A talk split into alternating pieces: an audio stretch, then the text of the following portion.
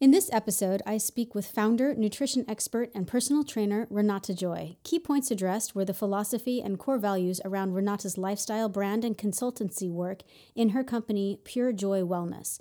We also discussed Renata's current work and future endeavors with women over 50, a population that is largely underserved and underheard from in contemporary health venues. Stay tuned for my enthralling conversation with Renata Joy.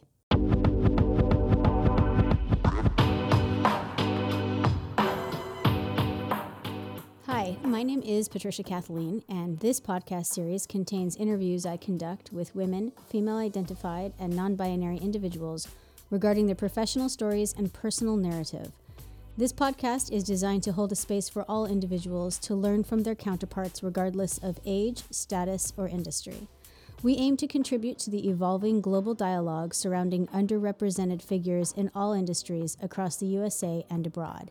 If you're enjoying this podcast, be sure to check out our subsequent series that dive deep into specific areas such as vegan life, fasting, and roundtable topics. They can be found via our website, patriciakathleen.com, where you can also join our newsletter. You can also subscribe to all of our series on iTunes, Spotify, Stitcher, Podbean, and YouTube. Thanks for listening. Now let's start the conversation.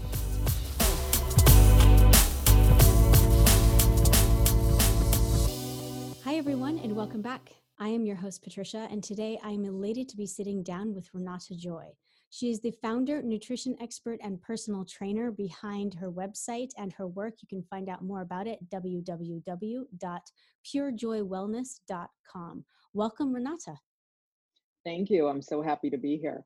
Absolutely. I'm excited to pepper you through. I, I was just telling you off the air, um, you are the, the, the in, encapsulation of the proof in the pudding. And, and our audience will kind of understand what that means as I unpack everything with you.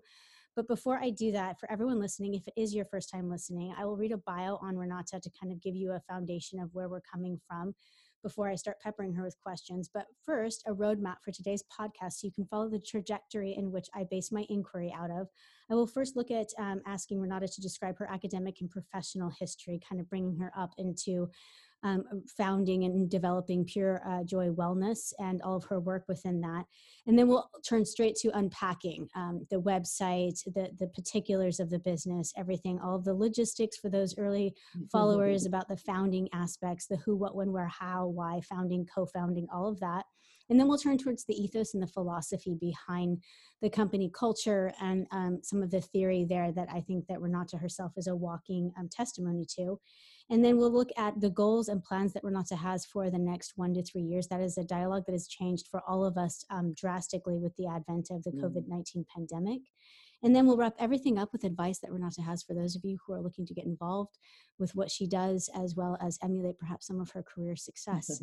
So, as promised, a quick bio on Renata. Renata Joy is a personal trainer, nutrition expert, and the founder of Pure Joy Wellness, a community based lifestyle brand that helps women over 50 improve their lives through fitness, nutrition, and self care.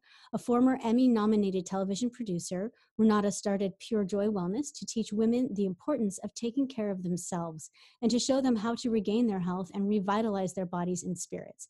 She's on a mission to change the conversation around aging and to give women who have been left behind a voice. At 63, Renata is living proof that you can be confident and healthy at any age. She and she's mm. created a space where women can talk about whatever issues they're dealing with, everything from menopause, nutrition and fitness to supplements, skincare, and mental health. So, Renata, I love what you do. Um, we have a lot of platforms that indeed um, have serious intersections and parallels.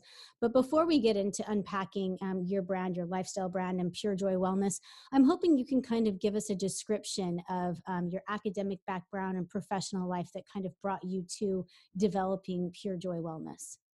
It's really interesting because my academic background really didn't have anything to do with what I'm doing right now.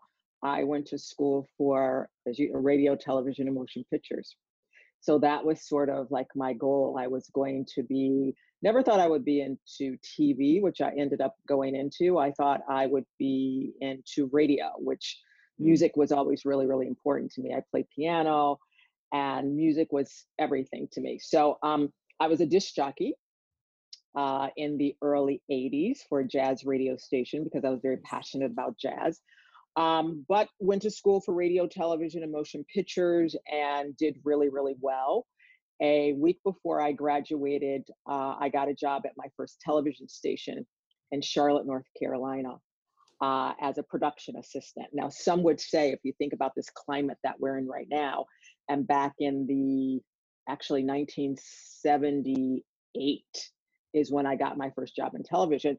Um, I was hired because of affirmative action. Hmm. So the television station needed to hire a Black person. And I knew that. And so going in, I was hired for that reason, but I was also qualified to do the job. So I went from a production assistant to a uh, producer to senior producer to executive producer of a show called Evening Magazine. Mm-hmm. And Evening Magazine at the time was the first show that had a male and female co host. I know it's hard to imagine that now, but back then yeah. only men were hosting television shows. And so this was the first time a male and a female um, co hosted a show. And so through that particular show, I traveled all over the world. I was one of the wall peckers uh, at the Berlin Wall to knock that sucker down. And so I have parts of the wall. I got to spend some time with Anwar Sadat in Egypt because we went to do a story on him because he had an Arabian Egyptian horse farm. And so we went there and, um, you know, covered that kind of story. So I've traveled to every continent except for Antarctica. Nice. After Evening Magazine, I started working for NBC mm-hmm. and I was working for NBC News. Uh, I worked there for a while, then came to New York to help start a network called America's Talking. And America's Talking was NBC's answer to CNN, because at the time, CNN was the only network that had 24 hour, was the only 24 hour cable network. So at America's Talking, we were, um, none of us knew when we went there what show we were going to produce. So we we go there, we we come to New York, and we're sitting in this room, and Roger Ailes was the head of the network at that particular time. And so we're sitting in this room, and he hands us an envelope, and they start playing the Mission Impossible music. Do you know what the Mission Impossible music is? Sure. Yeah. So it goes dun dun dun dun dun dun dun. And so we open the envelope and we find out at that particular time what hosts we were having and what kind of show we were going to produce. So I got E. Jean Carroll, and E. Jean Carroll, who is the advice columnist for Elle magazine. Um, she's been in the news a lot lately for other reasons. Um, mm-hmm. we took her column, advice column, and we brought it to television. And we were the first show of the network to be uh, nominated for Cable Ace Award. This was before cable and regular television merged. It was the Emmy Awards. We were Cable yeah. Ace Awards. And the reason we were nominated for Cable Ace Awards is because E. Jean had found a lump in her breast and she was terrified. And the only reason that she would go and have the surgery is if we kind of followed her along. And so we ended up doing a story about what breasts mean to women and what it means to lose your breast as a, as a woman. It Does it mean mm. that you're less feminine? Uh, anyway, we uh, got this award. Here we are, this little itty bitty show of like five people, and we're out in Hollywood uh, on the red carpet. It was such a surreal moment. Um, nice. But NBC decided they were going to turn America's Talking into what is now MSNBC. Mm. I opted not to stay on for news because I wanted to branch out from news. So I decided to, to leave and I went to Fox and worked for a little show called Fox After Breakfast. And Fox After Breakfast was this really wacky show in a 6,500 square foot apartment on Fifth Avenue in New York City. And it was the first show that kind of constituted the outdoor concerts, curbside concerts. Now the Today Show is doing them, and Good Morning America is doing them, mm-hmm. and if it, and Tom Bergeron and Laurie Hibberd were the co-hosts at that particular time. That show eventually was canceled. And then I went to The View. And I was one of the original producers of The View. Um, at that time, it was Barbara Walters, Joy Behar, Meredith Vieira, Star Jones, and Debbie Matenopoulos. Mm-hmm. I left The View to start Pure Joy Wellness. So that's kind of the trajectory of my career and that makes sense life. to me a lot more so now. Um, I wasn't I wasn't read in on the view. A lot of your other points I had my my crew had done some good digging. But from what I understand of Pure Joy Wellness, that transition makes a lot of sense to me. Did it to you then when you did it?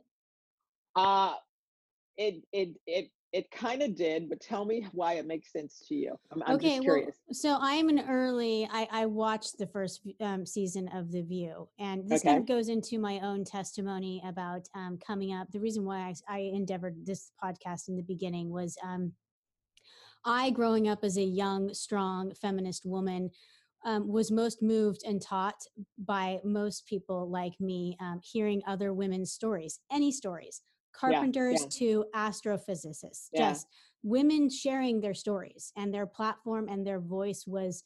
It was like food and water to me growing up. And Mhm. I did not Mhm. have an oppressive household. I came up as a third generation feminist, but I couldn't get enough of it it was i was Mhm. you know the, the society i grew up in deprived me on a, such a regular basis so the view was something that i was anticipating as it was coming out but for me the okay so it's changed a lot and i won't get into any of that and i Okay, I'm won't I'm and i like i like shows i think shows that don't change die you know um Yeah, and so i don't mind metamorphosis and that's a whole different t- conversation but the first season of the view for me um it kind of endeavored to do Oprah Roundtable. Like I felt like there was yeah. like they were going to bring in a, um, and I liked the kind of even though there were different levels within it, they had these multiple host formats, and I like the idea of like this roundtable of women all Yeah. coming together and and having this conversation. And for me, it felt like first of all, flagship of its kind um, Mhm. seeing a, It was. slew of women in front of me instead of just a token one or two Yeah. was monumental the audience as well you know all of these like this this female kingdom moment and then Mhm. also it felt like um, even though the first season was a little bit more shy about how they coded it they were really going to start talking about women like not women and men but like women and issues that women dealt with Yeah, I think I think uh, the concept of the show was there were the opinions from five different generations, so from right 20 on. yeah Um, what I the reason that I decided to get out of television was was twofold. One, I felt like that there was a bigger purpose for me, right? As a child, I grew up in a family where I like to say, if you ever saw the movie Sixth Sense, and they say, I see dead people. I grew up, I saw sick people, and everyone around me was sick um, in my family, and it scared the crap out of me. And I really did not want to become sick. Um, so as a child, I studied everything that I could find on exercise and nutrition and anything, any reason that I could prevent being sick, like like my family. And so I got into television and went into television. And while I liked it, I didn't love it. mm, And what I found television to be, for me, for me, I found it to be a very um I don't want to say an abusive business, but kind I, I I I'm I'm all about women taking care of themselves. And I just saw television being anti that. yeah unhealthy food, long hours. Uh, you work yourself to the grind. You're only as good as the last thing you produce. You could have produced like a, a thousand award-winning shows, but you miss one little thing and, and you're berated. And I just was just like, this is just too much. So I was always drawn to a bigger, bigger passion, and I really felt it was important for me to teach women the importance of taking care of yourself and also putting yourself first. I saw many, many, many, many women who who put their husbands first, sure who put everybody above themselves and they always put themselves last. And the generation that I grew up in, that was kind of the thing. You were brought up to you know you you are the spouse that does the cooking and the cleaning and the i can tell you how to iron a shirt like crazy my mom taught me how to iron a shirt without creases in them and all that kind of but i used to tell her i said but I'm not gonna be that. You know, I'm Yeah. not gonna be that woman who is gonna be ironing her husband's shirts. But at the same time, I also grew up on the cusp of the women's movement, where Mm. it's like, burn your bra, hell no, we're not gonna do this anymore. And so I kind of saw both sides. So when I decided that I was gonna leave television, it's really interesting because I did not have a plan. I Mm. did not have a plan. I just was like, this is my passion, and I'm just gonna leave and I'm just gonna do it. And that's what I did. So when you say you didn't have a plan, did you have an idea? Were you, Oh, you I I knew mean, I knew I knew what you didn't want. You didn't want sickness. well, I want knew it was going to be uh, health and wellness related, and I knew it was going to be helping women get healthy. But in terms of what I know about business now and coming, you know, having a business plan and you know all that kind of stuff, no, that's not how I started. I Yeah. just decided, okay, I'm going to do this, and my friends helped me. They're kind of like, okay, you can work with me, and through that, people would see me, and I just organically started gathering a clientele. And only until recently, to be perfectly honest with you, only until recently did I really think about in terms of, okay, how am I going to market this business? I get a whole clientele without any marketing, without any funding, without Yeah. any anything, just by pure passion, believing, and knowing that what I had and what I am here to do was much bigger than me. Mm. And it was so important for me for women to understand their worth, their importance, why why health was so important that without your health, you know, your quality of life suffers. Yeah. You know, I watched women in my family's quality of life suffer because they did not have their health. I didn't want any other woman to have to, you know, fall through that path if I could help it, if I could reach them, if I could talk to them. Yeah, and I think quality of health is packaged in other ways. It's it's appearing beautiful, being fashionable. It's never for the happiness of life, but but you know? but here's the thing. I I was thinking about this. It's so interesting. I was thinking about this, and I I went back through my health journey. And in my 20s, it was all about me being really, really thin. And how thin can I be? And Mhm. I did all these drastic things where I took like diet pills and I wouldn't eat because that was that was, you know, beauty, healthy, whatever. In my 30s, I learned weight training. That Mhm. totally changed my body. But the eating thing was still not there. In my 40s, I started gathering in, okay, you got to do cardiovascular work, you got to do strength training, you got to look at what you're eating. And then I hit my 50s and I went through menopause and all hell broke loose. Yeah. Mhm. Everything changed when I went through menopause. So what what I tell women, um, I see women who are exercise like a, like a thousand hours a day. I don't consider their bodies look great. Mhm. I don't necessarily consider them healthy though. No. You know, I, I look at health, it's a balance of a lot of different things. You know, yes, you have to, you know, eat well. Yes, movement is really, really important. Yes, you need to get sleep. Yes, you need to drink water. But you know what? You you need to balance it all out. You know, it's like with anything. If you're all here and all there, you know, it's about I don't consider that very, very healthy. You know, you need to have connection with with your friends and your family and or have some kind of passion for some type of cause or some kind of purpose. You know, Yeah. all of those things for me encompass what it means to be healthy. And I that's what. I try to teach my clients. So Yeah. where I am right now, and the reason like I like to focus on women over 50 is because as I started, you know, with my training and working with women, and naturally I started hearing certain things. Mhm. Women started saying to me that were over 50, they felt invisible. The health and wellness industry catered to women in their 20s and their 30s and left this whole demographic out. Yeah.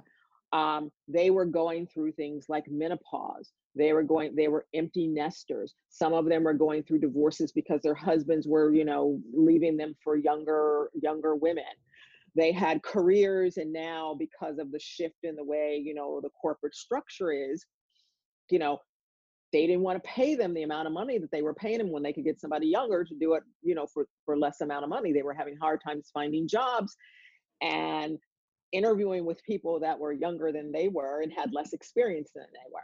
And so here are these the, all of these women who had no voice, who had no place to go, who felt invisible, who felt worthless. And I'm like, hey, we need to do something about that. Yeah. And so that's where the business is now, focusing on that. Okay, I want to get into for every um, all of my earlier audience. I will cover it um, per your request. So, when do you feel, if there wasn't a confirmed time, when do you feel that um, Pure Wellness Joy was launched?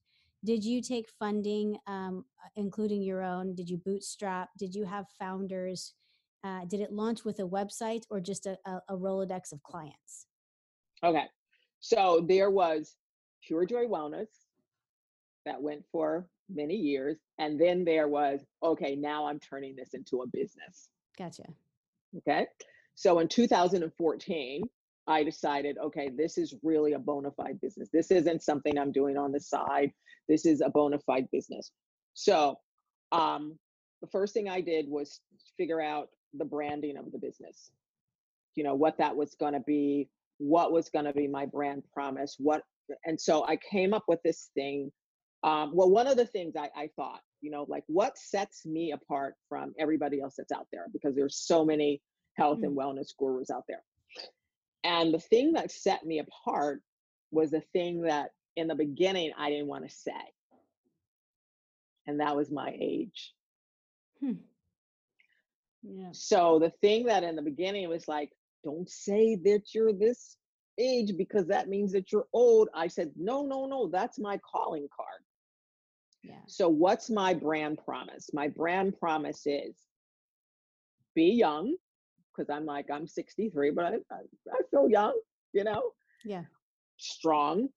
I really want women to be strong in all areas of their life physically, mentally, emotionally, spiritually, to be strong and sexy. Every woman wants to still feel like, you know, hey, I have it. So the brand promise was be young, strong, and sexy for life. That was it. So I started off by building the website.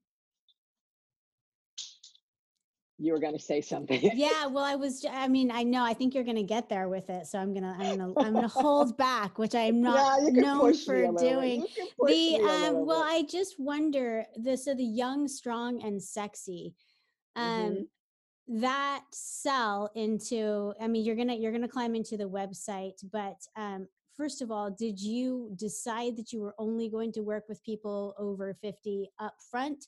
Or was that no. something that was naturally happening in the kind of informal phase of um, Pure I Joy think, Wellness? I think that sort of naturally happened in the ongoing phase. Now I still work with with women that are in their 20s and in their 30s and there, okay. but the bulk of my clientele are women that are 50 plus. One of the reasons that is is because I'm over 50. So I think there's this parallel of what kinds of things that I have experienced that they're experiencing. What have I gone through that they may be going through now that I can share that experience with them? Yeah. Um, you know, I'm a mom, I'm a grandmom, I've gone through menopause, I've lost my husband, you know, all of these things, I've switched careers, you know, all of these yeah. things that they're experiencing, I share my experience as well. So I I felt like they could relate to where I was and I could relate to them. So it was a natural sort of thing. The other thing is that I'm really good at listening and they really needed to talk. Mm. Mm-hmm. They really needed to talk and they really needed a place where they could settle and feel like that there was someone there that was listening to them. Because again, society says once you're past mm, 40, you know, basically what's your worth. And yeah. so, um, and a lot of women were feeling that way.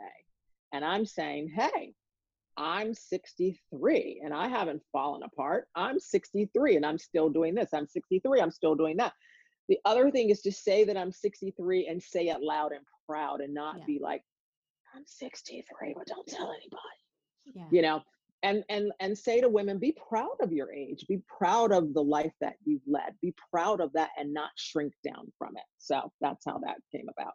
Absolutely. Well and i mean if yeah those two things equate for me um, as an academic as coming from a family of academia you know if you've published um, 52 works and have three phds and you're 27 you're kind of a savant. You're not really, you know, like you're not taking that seriously. You'd better yeah. be about 75. And so yeah, yeah. Um, I equate age with a lot of um, brevity that I want as well in this world. You know, if you meet a 22 year old that has four kids, it's like, ah, you've had kind of a yeah. tough life. You meet a 40 year old that has it, it's, you know, so those types of things kind of weigh out. And I think it's a reminder of that it's weird in my mother's day this you know this compliment that you look so much younger for your age why and why are those two things yeah. attached to yeah. beauty and re-questioning those things i think are good i'm curious how you tie in the sexy part because um, i've I've looked a great deal into menopause, and um, we've I've had a lot of conversations with women organically when they talk about their career. They talk about menopause either approaching, going through it, or having gone through it. It, it plays into one's life in all aspects, regardless of how yes. much we think we can hide or are taught to hide from it. But um, the sexy aspect is something that a lot of women talk about um, when they when they have a successful outcome with menopause, even before experiencing it, of reclaiming.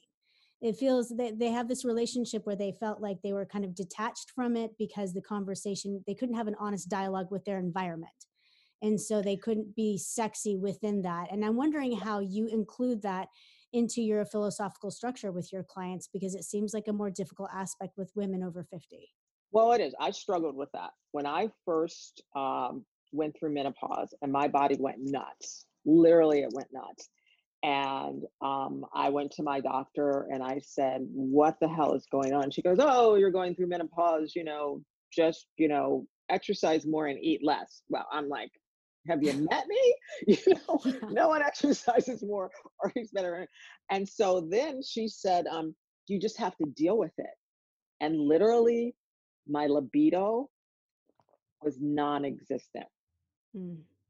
So I'm with this man who's nine years older than me. And we're not having sex anymore because I just don't, I don't have the desire. And so he's coming to me and he's saying, you know, what's going on? You know, you're not attracted to me anymore. I was afraid to tell him that I was going through menopause because I'm kind of like, he's going to think I'm old. Now, he's nine years older than me, and I'm worried about yeah. him thinking that I'm old. So, so I had to figure out how to get my body back and feel like myself again so that I mm-hmm. could feel like I could have a normal sex life and I could have a normal relationship and not all those kinds of things. And that's where I talk about the sexy part. I think that every woman still wants to feel like that they're the desire of their man's eye or the desire of their partner's eye or whatever. They still want to feel like that they're a woman in every sense of in every sense of what that means. I can remember the first time I realized my mom was a woman. And I was like, she's a woman. I don't, you know, that she had yeah. those wants and desires and all those kinds of things. So the sexy part, I say, is recapturing mm-hmm. yourself and feeling good and wanting to still have that part of your life apart, yeah. like it hasn't gone away. Absolutely, and I think it's it's a crucial and integral one that um, a lot of people overlook. Yeah, it's absolutely. really it's really really important. Um, you know, the, the the sexual beings of us is also important, and hey, it's good for your health. Yes, it is. Health is, really is. old optimal health is happiness and from all different aspects. I agree. And I think that you do a good job of incorporating that. I want to pivot and go back to your website development and what um, because I think that so here is my um, assumption, and this comes from 20 years of you know sitting around silicon valley and kind of bird's eye view with very little invested myself just watching people develop businesses for 20 years um, and my interest in it is that there seems to be a great deal of conversation that people have with their brand when they go in to develop a website that they hadn't had before. As even as tincture based as someone can think that they are, they've gotten to the core axiomatic principles of what their brand is. When they go to develop a website, it is completely reanalyzed. Um, you mm-hmm, know, there mm-hmm. because it's it's a visual process, it's a non-communicative, verbally, it's a you know the the whole platform changes like with any art that imposes on the other senses. And so I want to know if that happened for you, if it kind of fine tuned what your brand was as you started to develop the website and indeed take it from this informal to the formal brand. And if so, what things came out of that time period? Um, the website is always evolving as the brand evolves. Yeah. Um, it will change probably in a couple of months somewhat to be more engaging towards my specific audience. As I become more clear, as I became more clear on who it was that my target audience was, the website changes to go towards that. Like right now, the website talks about what we offer, but it doesn't really go into the specifics of where I'm really catering towards women over 50 I really want to change this conversation about aging. I Mm. really want to build this community, a community where women can, you know, meet up with other like-minded women that aren't afraid, that are brave to have real conversations about issues that that concern them. Uh, the other day, I had, um, with everything going on in the country right now, um, I've started my community on Facebook and one of the members says hey you know i want to have a conversation about about race hmm and racism you know and so people are thinking well why would i have a conversation about race and racism? On the health and wellness you know lifestyle brand. Well you know that creates a lot of stress. I am a black woman um so i get a bunch of women together. Half were black half were white. We have this zooming we have this intense conversation around race Hmm. um, I was really terrified to have it, to be honest with you, because I'm like, Yeah. this is such a hot button topic. But I'm glad that I did because here are these women that are part of this community, the Pure Joy Wellness community. They want to have dialogues about different things. They're not women who are just, you know, I'm interested in having a bikini body in six weeks. That's not who we are. Right. Okay, that's not it.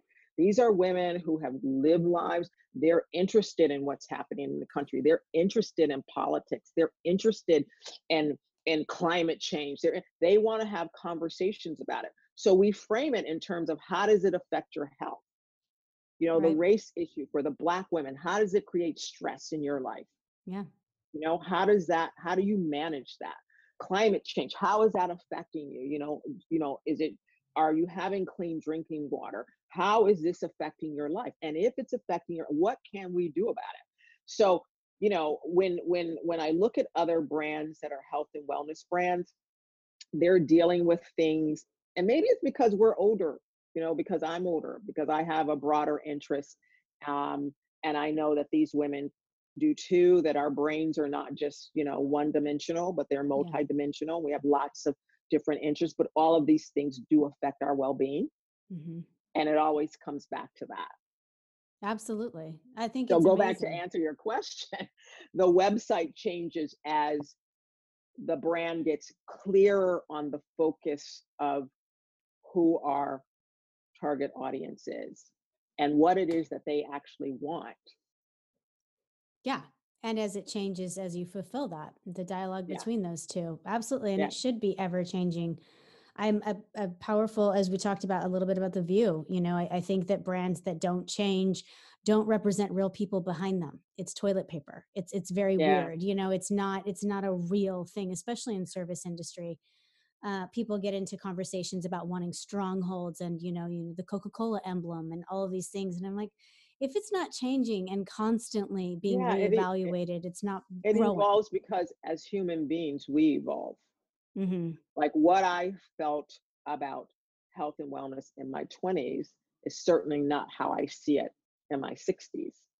Yeah. I mean, I can see elements of that. You know, I talk about like in my 20s, Jane Fonda was really big and everybody was following Jane Fonda.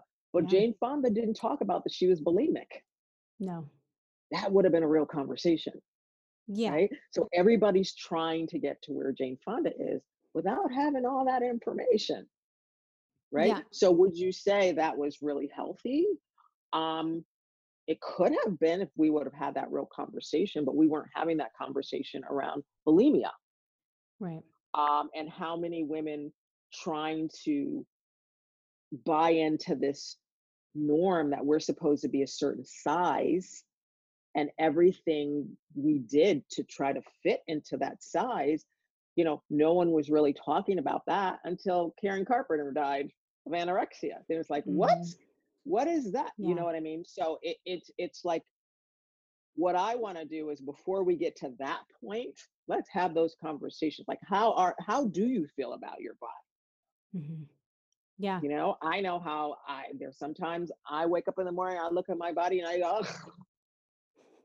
you know i hate this i hate this i hate that other times i wake up and i look at my i'm like i'm like i'm gorgeous Yeah. You know but there are a lot of women out there that uh don't like the way that they look i have women in their 70s bringing me pictures of what they look like when they were 18 Hmm. and i'm going really this is this is your goal Yeah. That's and really will- framing it for them that you know when i look at my body when i was 18 yeah it was great i would look horrible like that right now yeah. well, and you'd have to, Benjamin. I mean, the whole concept of looking how one wasn't emotionally. Do you really want your emotional state at 18? That's but absurd. the thing is but people aren't thinking about that that's Right. that's that's the missing link so it's like tying it all together this is why i'm saying looking at the whole picture most people fragment it and they go okay they their their body they want to this part but they're not making that connection to be you know well what does that mean exactly like i've had i've had um, women say things to me and I, I i'm going i i don't i'm not connecting the two that uh and then i meet their moms and then i get it hmm you know Yeah. so it, it, it's a complicated we're complicated you know creatures and the the big thing for me it's about acceptance you know getting to Mhm. the point where okay you may not have thighs that are a size uh, zero but your thighs are okay because they're they're moving you they're taking you around in the world and and you're getting around and that and that's a beautiful thing Yes, absolutely. I'm curious throughout that because you have kind of this legacy. You started off informally and then went into this formal aspect. You have your hands in all of the different pots through from the business aspect to the emotional, the spiritual, the physical health. What are some of the trends that you've seen change over the past decade um, regarding all of those things, particularly in women above 50? Like, have you seen a, um, a growth of, like, for interest, uh, um, for example, interest in menopause or things of that nature change over the past 10 years? Like, what kind, how is that industry and that Women are just now starting to talk about menopause. I think I saw there was an article that Vogue magazine published, uh, it was a couple of months ago, about menopause being the new frontier in women's health. And it was like, oh my God, people are starting to talk about menopause. I see other uh, practitioners starting to really engage in that conversation around menopause Mhm. um, which I think is a really, really good thing. Because when I went through menopause, no one wanted to talk about it. right. There was no one wanted to talk about it. It was like hush, hush, you know, secret thing you don't you don't talk about. I think the more we open up and we expand and we talk about those experiences, like what is that like? What does that mean? Menopause to me in the beginning was very scary.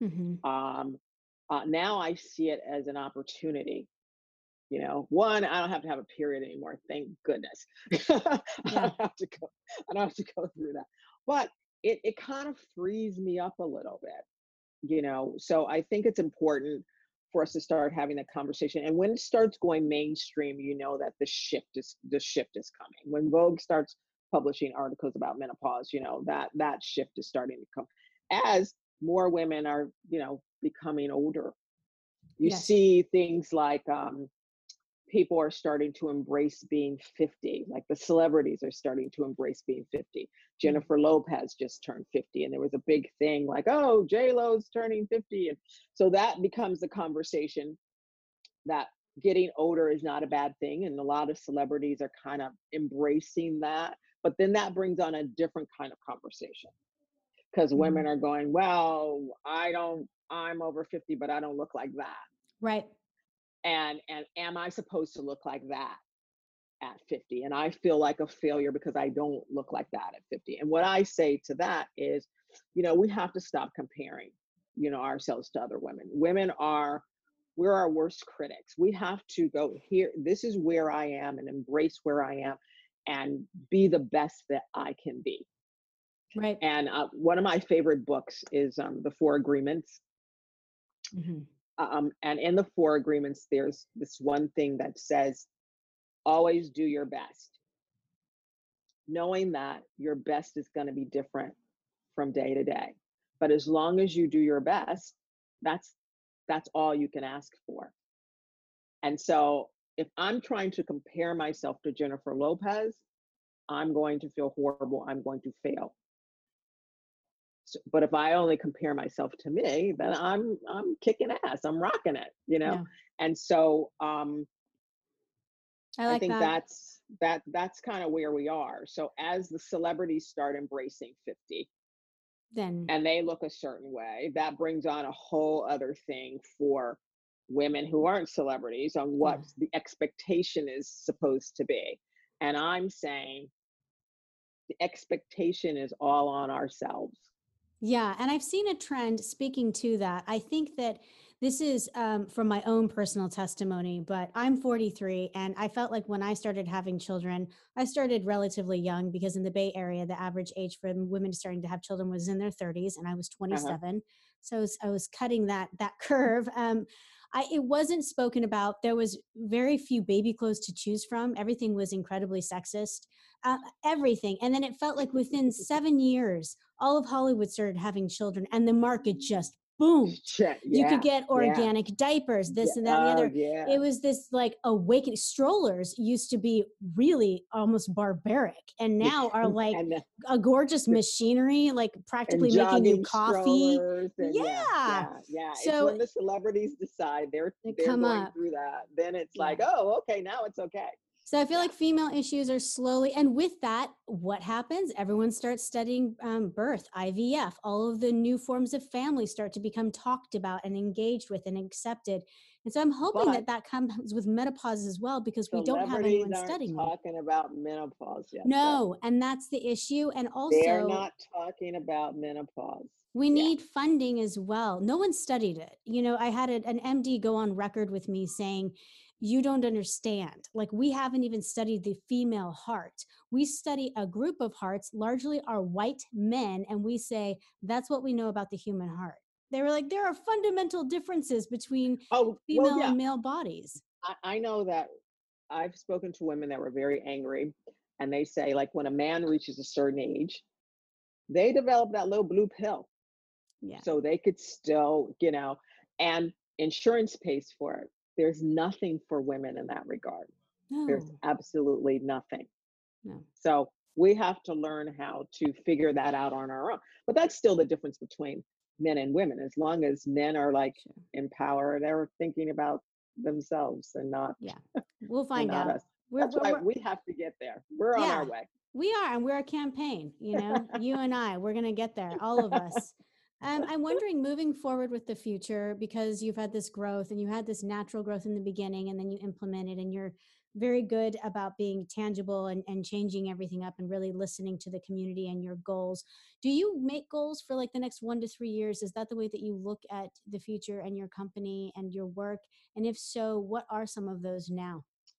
Some of my goals are expanding the community. I really want to do um, sort of like a, a talk series, you know, have a place where women can come and have these conversations. Mhm. uh, bring in speakers and and do that kind of thing. I also want to compile the Pure Joy Wellness Center, and in that center encompasses all the things that Pure Joy Wellness is. So there would be an auditorium where we would have those conversations.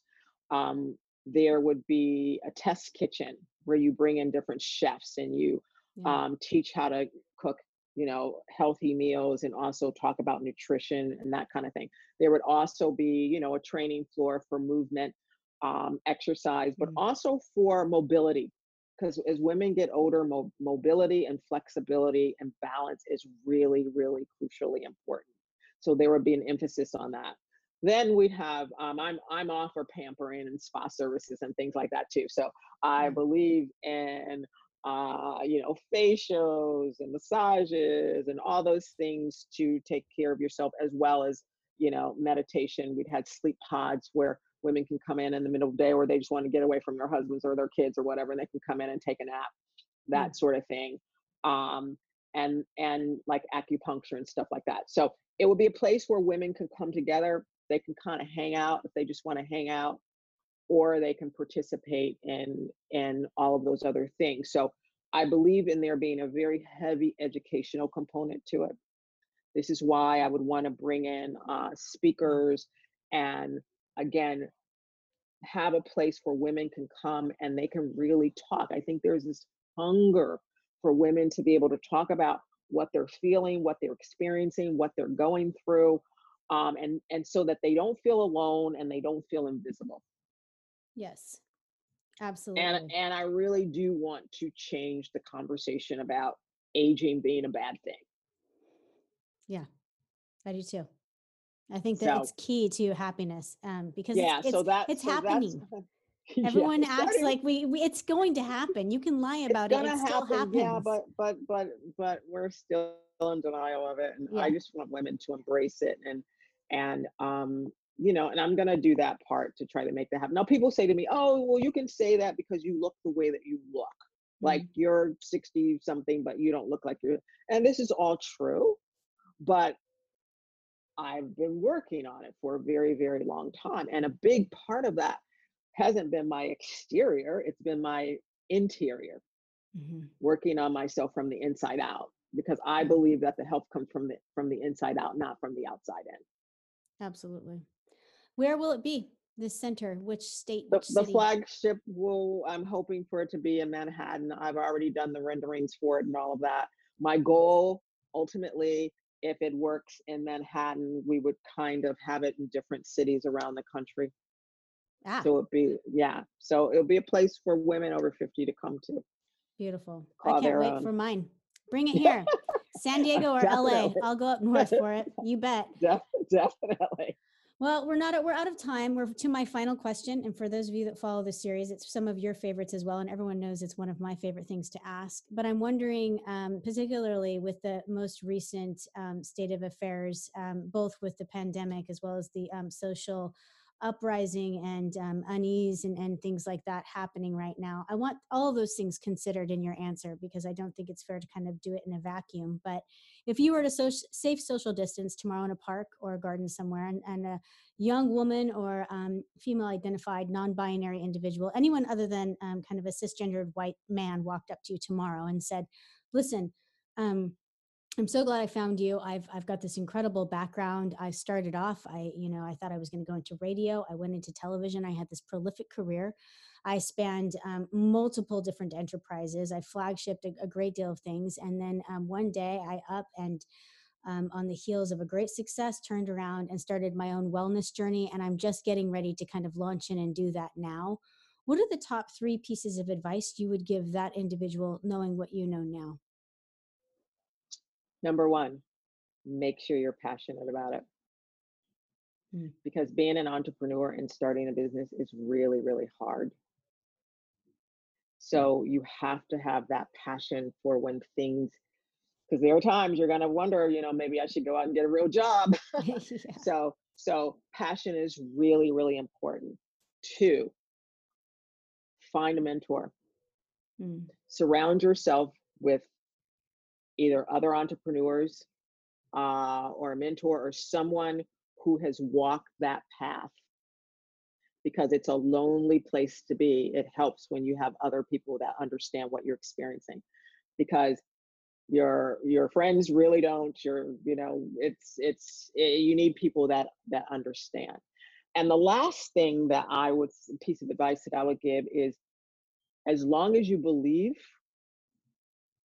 that's possible and you believe in yourself then go for it girl just go for it absolutely. I completely concur. And I think that people can hear those kinds of words and not really resonate with it. Believing is is everything. It's really, I mean, every cult founder knew that. I don't know why we can't figure it out. Yeah. you know, there have been people They who believe some crazy right? things. Yes. All right. So I have number one, make sure you're passionate about it. Number two, find a mentor. You need a community. You need people to advise you as well. And number three, as long as you believe in it, go for it, girl. That's so That's it. perfect. I love it. Renata, thank you so much for speaking with us today. We're out of Thank time and. I'm devastated. I could talk with you all afternoon. You're wonderful. Absolutely. And for everyone listening, um, this has been Renata Joy speaking with us. She's the founder, nutrition expert, and personal trainer. You can find out more about all of her endeavors um, on her website, www.purejoywellness.com. Thank you so much for giving me and us your time today. And until we speak again next time, remember to always bet on yourself. Slunchen.